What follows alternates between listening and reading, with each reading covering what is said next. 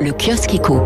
Il est 6h36, les grands titres de la presse économique avec pour commencer une question. Le passé peut-il nous éclairer sur les conséquences de la crise sanitaire hein? C'est ce que pense le FMI et ce que nous rapporte aussi ce matin le Figaro. Le FMI, en effet, voit des parallèles intéressants entre le Covid 2020-2021 et l'épidémie de choléra qui frappa Paris en 1832.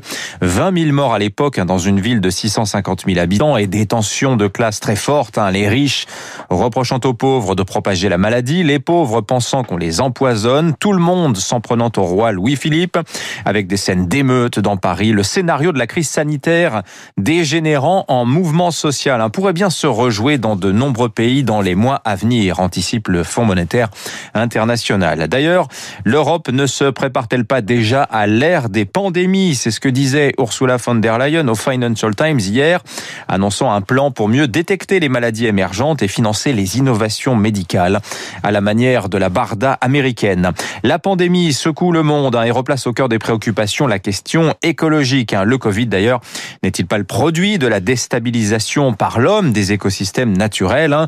Le Figaro met ainsi à la une ce matin le projet de loi climat qui arrive bientôt devant le Parlement. Le texte, titre le Figaro, met Macron face au piège de l'écologie radicale. Le piège, eh bien, c'est d'avoir confié la feuille de route verte de la France aux 150 citoyens de la Convention climat. Ces derniers ont d'ailleurs sévèrement noté sur 10 le projet de loi ce week-end avec une note finale sous la moyenne.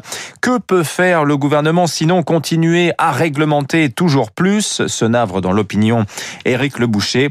Il est ainsi question de créer, nous apprend le Figaro, un défenseur des droits de l'environnement. À la une des échos ce matin, la hausse des taux, nouvelle donne pour les marchés. Le passage jeudi soir du 10 ans américain au-dessus d'un et demi pour cent a fait flancher le Nasdaq dans la foulée. Dans la foulée.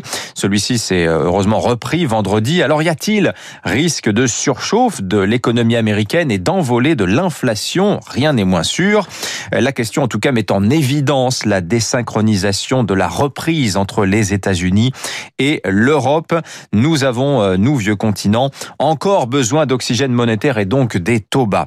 À lire aussi, grand papier dans le Figaro et dans Libération sur Danone et son patron Emmanuel Faber. On va en reparler dans le journal. Euh, papier dans les échos sur les patrons face au risque croissant de burn-out. Plus de 10% d'entre eux en sont menacés. Euh, le Figaro, enfin, un grand papier sur le phénomène Clubhouse, le réseau social radio où se pressent politiques, journalistes et entrepreneurs.